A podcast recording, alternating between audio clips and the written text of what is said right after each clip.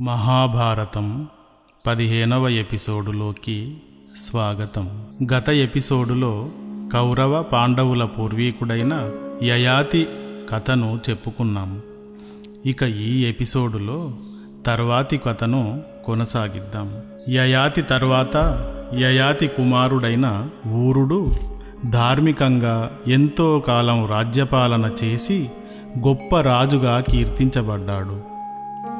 అలాంటి ఊరుని వంశంలో కొన్ని తరాలు గడిచాక రుక్షుడు అను అతను జన్మించాడు. రుక్షుడు దక్షుడు అనునతని కూతురు జ్వాల అను స్త్రీని వివాహం చేసుకుని మతినారుడు అనునతడిని కన్నాడు. ఈ మతినారు చాలా గొప్పవాడు. అనేక యజ్ఞయాగాదులు చేసి బ్రాహ్మణులను మునులను సేవించి దక్షిణలు ఇచ్చి గౌరవించాడు. ఆయన సరస్వతీ నది ఒడ్డున దీర్ఘకాలము జరుగు సత్రయాగం పన్నెండేళ్ళు చేశాడు. అతని నిష్టని వినయాన్ని భక్తిని బలాన్ని చూసి సరస్వతీ నది అతనిపై అనురాగవతి అయ్యింది. అలా వారిద్దరూ వివాహం చేసుకున్నారు. వారికి త్రసుడు అనే అతను జన్మించాడు. ఆ త్రసుడు కాలింది అనునామెను పెళ్ళాడగా ఇలినుడు అనునతడు జన్మించాడు. ఇలినుడు రథంతరి అనునావిడను పెళ్ళాడగా దుష్యంతుడు జన్మించాడు. దుష్యంతుడు అప్పటి వరకు పాలిస్తూ వచ్చిన అందరు రాజులలోకి భీకరమైన బలశాలి. ఒకసారి అడవిలోని క్రూరమృగాలు గ్రామాలపైన పడి అరాచకం సృష్టించగా ప్రజలను వాటి బారి నుండి రక్షించడానికై వేటకు బయలుదేరాడు. అతి భీకరంగా వేట సాగించాడు. ఎనిమిది కాళ్ళ శరబాలను సైతం గిరగిరా తిప్పి విసురుతూ కత్తిని బాణాలని బరిసెలను సమయానుకూలంగా ప్రయోగిస్తూ ఊళ్ళన్నింటినీ అడవి జంతువులు లేని రక్షణ వలయంగా మార్చేశాడు. చివరగా మదమెక్కిన ఏనుగుల గుంపును తరుముతూ ఒక కొండపైకి చేరాడు. అక్కడితో వేట ముగిసింది. రాజు అలసిపోయాడు. కొండపైన ఎత్తైన ప్రదేశంలో నిలబడి కిందకి చూశాడు. క్రింద ఒక ఆశ్రమం కనబడింది. దుష్యంతుడు ఇదివరలో కొన్నిసార్లు ఈ కన్వ మహర్షి ఆశ్రమం చూసి ఉన్నాడు. ఎన్నిసార్లు చూసినా ఆ ఆశ్రమం అతనికి ఆశ్చర్యం కలిగిస్తూ ఉంటుంది. అక్కడ పులులు జింకలు కలిసి ఆడుతాయి. పిల్లి ఎలుకలు కలిసి తిరుగుతాయి. నిరంతరం సామవేద గానం వినిపిస్తూ ప్రశాంతంగా అద్భుతలోకంలా ఉంటుంది. రాజు తనతో వచ్చిన పరివారాన్నంతా అక్కడే ఆగమని చెప్పి కొండ దిగి ఆశ్రమం వైపు నడిచాడు. రాజు వెళ్ళేసరికి అక్కడ ఎవ్వరూ లేరు. ఒక అందమైన అమ్మాయి మాత్రం ఉంది. ఆ అమ్మాయి రాజుకు నమస్కరించి ఆదరించింది. కన్వ మహర్షిని దర్శించి నమస్కరించి ఆయన ఆశీర్వాదం పొందాలని వచ్చాను. ఎక్కడికి వెళ్ళాడో కదా అని తనలో తాను గొనుక్కున్నాడు మహారాజు. వెంటనే ఆ అమ్మాయి వారు ఇప్పుడే అడవిలోకి పూలు తేవడానికి వెళ్ళారు. మీరు వచ్చారని తెలిస్తే వెంటనే తిరిగి వస్తారు. వారు వచ్చేంత దాకా మీరు ఇక్కడే ఉండండి అంది. ఆయన చాలా సంతోషించి నీవు ఎవరి కూతురు? ఇంత అందము ఇంత తెలివితేటలు కలిగిన నీవు ఇక్కడికి ఎలా వచ్చావు? అని అడిగాడు. నేను కన్వ మహర్షి కూతురిని అందావిడ. అదేమిటి? కన్వ మహర్షి ఊర్ధ్వరేతస్కుడు. వివాహం చేసుకోకుండా ఇంద్రియాలను జయించినవాడని విన్నాను. ఆయనకు కూతురేమిటి? నమ్మలేకుండా ఉన్నాను అన్నాడు. ఆయనకు సమాధానమిస్తూ మీలాగే కొంతకాలం క్రితం ఒక ముని ఇక్కడికి వచ్చాడు. ఆయన నన్ను చూసి ఈ అమ్మాయి ఎవరు? నీవు సన్యాసివి కదా నాన్న అని పిలుస్తుందేమిటి అని అడిగాడు. అప్పుడు మా నాన్నగారైన కన్వ మహర్షి నేను కూడా వినేటట్లుగా చెప్పిన కథను మీకు చెప్తాను వినండి అంటూ ఒకసారి విశ్వామిత్ర మహర్షి అతి భయంకరంగా తపస్సు చేయసాగాడు. ఆయన తపస్సు వలన పుట్టే వేడి ఇంద్రలోకాన్ని తాకింది. ఇంద్రుడు భయపడి అప్సరసలందరిలోకి అందగత్తె అయిన మేనకను పిలిచి నీవు వెళ్ళి విశ్వామిత్రుని తపస్సును భంగము చేయి అని ఆజ్ఞాపించాడు. మేనక వెళ్ళి విశ్వామిత్రుని తపస్సును తన అందంతో చెడగొట్టింది. విశ్వామిత్రుడు ఆమె ప్రేమలో పడిపోయాడు. అలా వారిద్దరికీ ఒక అమ్మాయి పుట్టింది. దేవవేశ్య కదా మానవ ప్రేమలు ఉండవు. కాబట్టి పుట్టిన ఆ చిన్నారిని మాలిని అనే నదీ తీరాన ఇసుక దిబ్బలపైన ఉంచి దేవలోకం వెళ్ళిపోయింది. విశ్వామిత్రుడు కూడా తన శపశక్తిని అక్కడి పక్షులలోకి వదిలి తపస్సుకై తాను వెళ్ళిపోయాడు.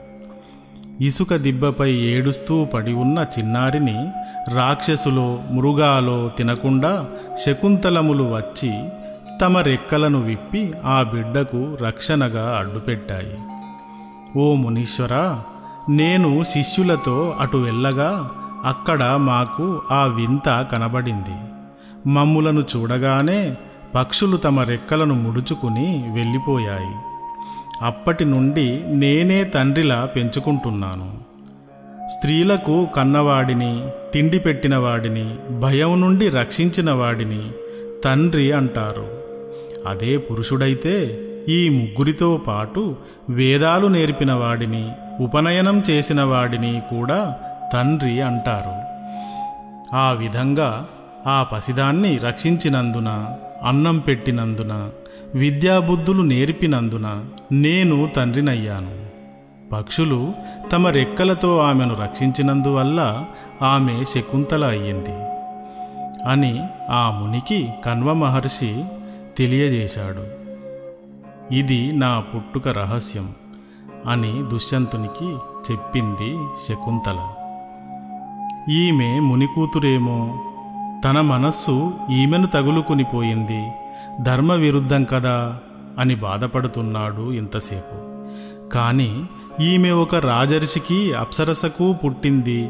ఈమెను ఇష్టపడటంలో ఏ దోషమూ లేదు అని తనలో తాను అనుకుని ఓ శకుంతల నీవు ఈ మునిపల్లెలో ఉండి నారచీరలు కట్టి సాత్వికమైన భోజనం చేస్తూ ఉండదగిన దానవు కాదు. నన్ను పెళ్ళాడు. నీవు నా అంతఃపురంలోని తెల్లని మేడలలో ఉంటావు. రంగురంగుల దుస్తులు ధరిస్తావు. నీకు కూడా ఇష్టమైతే ఇప్పుడే ఇక్కడే గాంధర్వ వివాహం చేసుకుందాం. అంటూ మళ్ళీ తానే బ్రాహ్మం దైవం ఆర్షం ప్రజాపత్యం రాక్షసం అసురం గాంధర్వం పైశాచం అని ఎనిమిది రకాలుగా వివాహం ఆడవచ్చు. రాజులకు గాంధర్వం రాక్షసం అనే వివాహాలు ఉత్తమమైనవి. ఇదంతా నేను చెప్పేవి కావు. శాస్త్రం సమ్మతించినవే అని తొందర చేశాడు. రాజు మాటలకు ఆమె దయామయుడు ధర్మాత్ముడు అయిన మా తండ్రిగారు తొందరగానే వస్తారు. ఆయన వచ్చి కన్యాదానం చేస్తాడు. అప్పుడు నీవు నన్ను పెళ్ళాడు అంది. దానికి రాజు శకుంతల మనకు మనమే చుట్టాలం మనకు మనమే ఇచ్చిపుచ్చుకునేవాళ్ళం. పైగా దీనికి మంత్రతంత్రాలు అవసరం లేదు రహస్యమైనది కూడా అని ఆమెను ఒప్పించాడు. ఆమె అంది కదా సరే ఒప్పుకుంటాను కానీ మనకు పుట్టబోయే బిడ్డ మీ తర్వాత రాజు కావాలి. యువరాజ పట్టాభిషేకం మన కొడుక్కే చేయాలి అంది. దుష్యంతుడు వెంటనే అలాగే నీకు నాకు పుట్టబోయే బిడ్డనే యువరాజును చేస్తాను అని ఒప్పుకుని వెంటనే గాంధర్వ విధిని వివాహం చేసుకున్నాడు. తర్వాత నేను రాజనగరికి వెళ్ళి మంత్రులను పంపిస్తాను. వారు వచ్చి కన్వ మహర్షికి చెప్పి నిన్ను నా దగ్గరకు తెస్తారు అని రాజు వెళ్ళిపోయాడు. అప్పటి వరకు కూడా కన్వ మహర్షి రానే లేదు. రాజు వెళ్ళిన కొంతసేపటి తర్వాత కన్నుడు వచ్చాడు. ఆయన్ని చూసి తనపై కోపగిస్తాడేమో అని భయపడింది శకుంతల. కన్నుడు రాగానే దివ్యజ్ఞానంతో జరిగింది తెలుసుకుని అమ్మ గాంధర్వ వివాహం రాజులకు తప్పు కాదు. నీవు చేసింది తప్పేమీ కాదు అన్నాడు. కొంతకాలం జరిగిపోయింది. ఒకరోజు ఒక గొప్ప మహారాజును పెళ్ళాడావు. నీ గర్భంలో కూడా భావి చక్రవర్తి ఉన్నాడు. ఇంతటి రాజును ఎంపిక చేసుకున్న నీకు వరం ఇస్తాను అడుగు అన్నాడు కన్వ మహర్షి శకుంతలతో. నేనెప్పుడు ధర్మం తప్పకుండా ఉండేలా వరమివ్వండి అని అడిగింది. అలాగే అమ్మ చాలా సంతోషం. మరొక వరం కోరుకో అని అడిగాడు మళ్ళీ. నాకు పుట్టబోయేవాడు దీర్ఘాయువు ఆరోగ్యం బలం ఐశ్వర్యం కలిగి వంశకర్తగా గొప్ప పేరు తెచ్చుకునేవాడు కావాలి అని అడుగగా కోరిన వరాలనని ఇచ్చి గర్భవతికి తగిన విధమైన సౌకర్యాలని కలిగించాడు కన్వ మహర్షి. అలా మూడేళ్ళు గడిచిపోయాక భరతుడు జన్మించాడు. అతని అరిచేతిలో చక్రవర్తి అవుతాడని సూచించే రేఖలున్నాయి. భరతుడు అపరిమితమైన బలవంతుడు. అడవి పందులను పులులను సింహాలను ఖడ్గమృగాలను పట్టి తెచ్చి ఆ ఆశ్రమం వద్దనున్న చెట్లకు వరుసగా కట్టివేసేవాడు. త్రాచుపాములను కొండ చిలువలను మెడలో వేసుకుని తెచ్చి బోనులో ఉంచి ఆడుకునేవాడు. అడవిలోని అన్ని జంతువులను తన భుజబలముతో అణిచివేస్తున్న అతనిని చూసి అంతా అతనిని సర్వదమనుడు అని అన్నారు. అలా ఆ బాలుడు తాతగారైన కన్నూని వద్ద రాజనీతితో సహా సకల ధర్మశాస్త్రాలను నేర్చుకుని భావి చక్రవర్తిగా ఎదుగుతుండటం చూసి ఆ ముని శకుంతలను పిలిచి ఇలా అన్నాడు. ఎంతటి మహాపతివ్రత అయినా ఎక్కువ కాలం పుట్టింట ఉండటం మంచి విషయం కాదు. భార్యలకు భర్తలే రక్షకులు. వారి వద్ద ఉండటమే ధర్మం. దుష్యంతుడు ఇన్నేళ్ళుగా ఆచూకీ లేకుండా పోయాడు. పిల్లవాడు యువరాజు వయసుకు వచ్చాడు. అందుకని నీ కుమారుడిని తీసుకుని నీ భర్త దగ్గరకు వెళ్ళు. అన్నాడు. అతని మాట ప్రకారం దుష్యంతుని వద్దకు బయలుదేరింది శకుంతల. సామంతరాజులు మంత్రులు ప్రధానులు పురోహితులు పౌరులతో కొలువు తీరిన రాజసభలోకి ఆమెను ప్రవేశపెట్టారు. రాజు ఆమెను ఎవరీమే ఎందుకు ప్రవేశపెట్టారు? అన్నట్లు ముఖం చిట్లించి చూశాడు. ఓ రాజా ఆనాడు వేటాడుతూ అలసిపోయి ఆశ్రమానికి వచ్చి నన్ను కలిసి వరాన్నిచ్చావు. నీవిచ్చిన వరాన్ని గుర్తు తెచ్చుకో. ఈ పిల్లవాడు భరతుడు నీ కొడుకు. ఊర్వు వంశానికే వన్నె తెచ్చే గుణము బలపరాక్రమాలు కలవాడు. ఇతడిని యువరాజుగా అభిషేకము చేయండి అంది శకుంతల. నీవు ఎవరో నాకు తెలియదు. నీవు అసలు ఎవరివి? ఎక్కడి నుండి వచ్చావు? అబద్ధపు మాటలు చెబుతున్నావు. ఎక్కడి నుండి వచ్చావో అక్కడికి తిరిగి వెళ్ళు అన్నాడు నిర్దాక్షిణ్యంగా. అతని మాటలు ఒక్కొక్కటి ఆమెపై పిడుగుల్లా పడ్డాయి. అన్నీ తెలిసి తెలియదని అన్నీ తెలిసి తెలియదని ఎవరో తెలియని పరాయిలా మాట్లాడటం న్యాయమా? సాక్ష్యం ఎవరూ లేరని ధర్మాత్ములెవరైనా అబద్ధం ఆడవచ్చునా? ఇప్పటి వరకు నిర్మలమైన కీర్తిని సంపాదించిన ఓ రాజా ఎవరూ సాక్ష్యం లేరని అబద్ధం చెబితే వేదాలు పంచభూతాలు ధర్మం ఉదయ సాయంకాలాలు రాత్రి పగళ్ళు సూర్య చంద్రులు యముడు చూస్తూనే ఉంటారు. మనిషి వాటి నుండి దాచుకోలేడు. పతివ్రత సుగుణవంతురాలు సంస్కారవంతురాలు సంతానవతి అనుకూలవతి అయిన భార్యను తిరస్కారం చేస్తే ఇహలోకంలోనూ పరలోకంలోనూ సుఖాలు ఉండవు. నీ బాధను పంచుకోవడానికి నీ మనసుకు తృప్తిని ఆనందాన్ని కలిగించేది భర్తకు భార్య ఒక్కతే సుమా. ఏ ఇతరమైనది ఎందుకు సరికాదు. భార్యను బిడ్డలను ఆదరించి ఆప్యాయంగా చూసుకుంటే ఏ కష్టము వారికి కలగదు. దుఃఖం స్థానంలో సుఖం వస్తుంది. తన నీడను తాను నీటిలో చూసి ఆనందించినట్టుగా తన రూపం కొడుకులో చూసుకుని ఆనందిస్తాడు తండ్రి. పుత్ అనే నరకం నుండి పుత్రుడు కాపాడుతాడు. కాబట్టి పుత్రుడంటారు.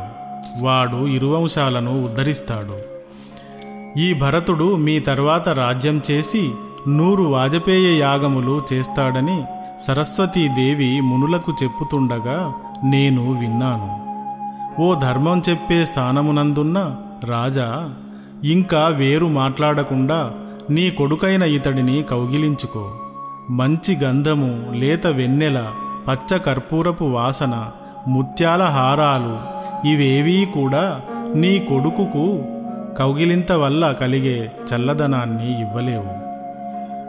గొప్పవారైన రాజులు సత్యాన్ని వ్రతంగా కలిగి ఉంటారు.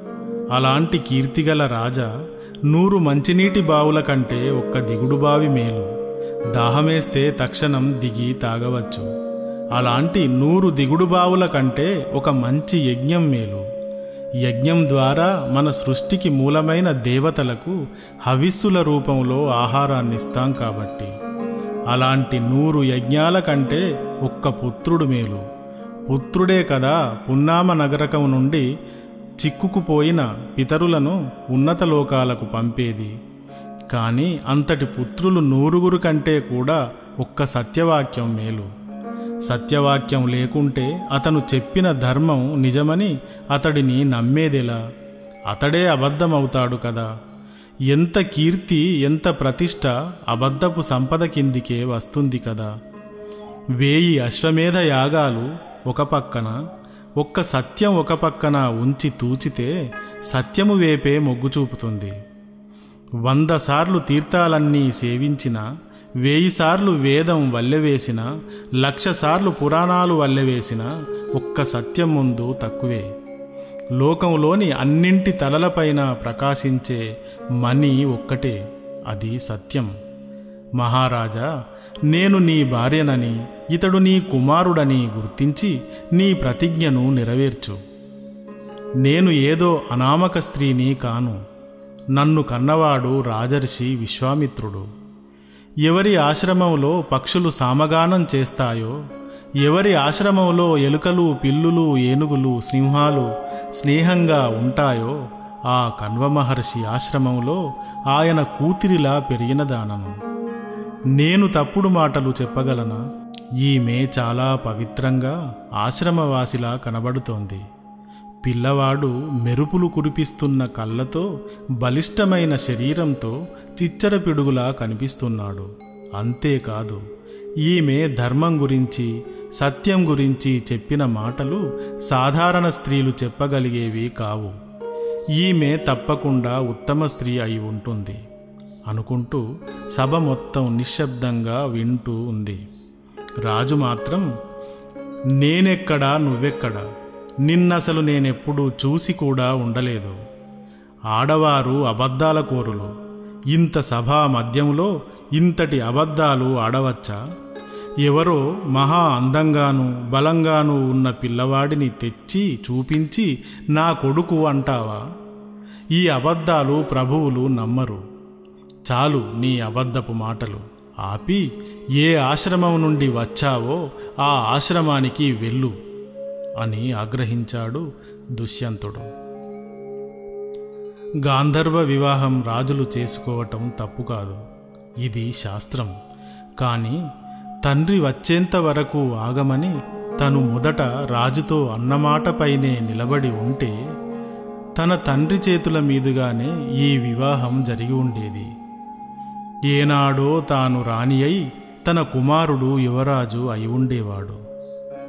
కన్నెపిల్లలు ఎంత ఉదాత్తులైనా ఎంత సత్యవచులైనా మగవారి మాటలను నమ్మి తమ కన్నెతనాన్ని వదులుకుని కష్టాల పాలు అవుతారో వారికి నేనే ఆదర్శం అవుతున్నాను కదా అని తనలో తాను కుమిలిపోతూ పుట్టగానే దయలేని విధంగా తల్లిదండ్రులు వదిలేశారు. ఇప్పుడు భర్త కూడా విడిచిపెడతాడేమో. గత జన్మలో నేను కౌరవనోములు నోచానేమో. ఇంత సుగణవంతుడైన రాజు ఈ విధంగా మారాడు అని రాజుతో సహా సభికులంతా వింటుండగా మాట్లాడి దుఃఖం ఆపుకోలేక చాలాసేపు ఏడ్చింది. ఇక నాకు దేవుడే దిక్కు అని ఆమె కొడుకును వెంటబెట్టుకుని వెనుతిరిగింది. ఈ శకుంతల చెప్పినదంతా నిజం. ఈమె నీ భార్య.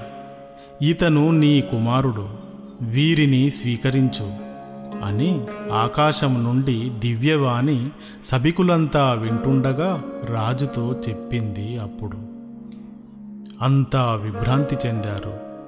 ఈమె ఎంతటి పవిత్రత ఎంతటి పుణ్యవతి అని ఒకరికొకరు చెప్పుకున్నారు.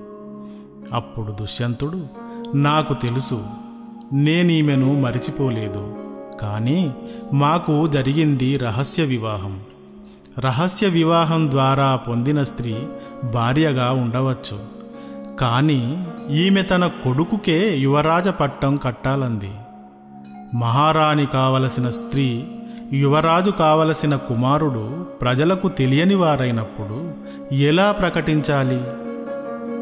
ఎవరో తెలియని వారు అసమర్థులో అనర్హులో నీచవృత్తి కలవారో కుటిలురో ప్రజలకు తెలవకుండా రాణిగాను యువరాజుగాను ప్రకటించటం లోకనిందకు గురిచేస్తుంది. అందువల్ల వీరు సరైన వారని అంతటి పదవికి అర్హులని అర్హులైన ఎవరైనా చెప్తారని చూశాను. సాక్షాత్తు భగవానుడే అశీరారవాణిగా వినిపించాడు. ఇది అద్భుతం అని భరతుడిని మనస్ఫూర్తిగా గుండెలకు హత్తుకుని శకుంతలను భార్యగా స్వీకరించి ఆమెను మహారాణిగా భరతుడిని యువరాజుగాను అభిషేకించాడు. కొంతకాలం అన్ని విధాల భోగాలు అనుభవించి యువకుడైన భరతుడికి రాజ్యభారం అబ్బగించి తాను తపోవనానికి వెళ్ళిపోయాడు. ఇక మిగతా కథను తర్వాతి ఎపిసోడులో చెప్పుకుందాము శుభమస్తు.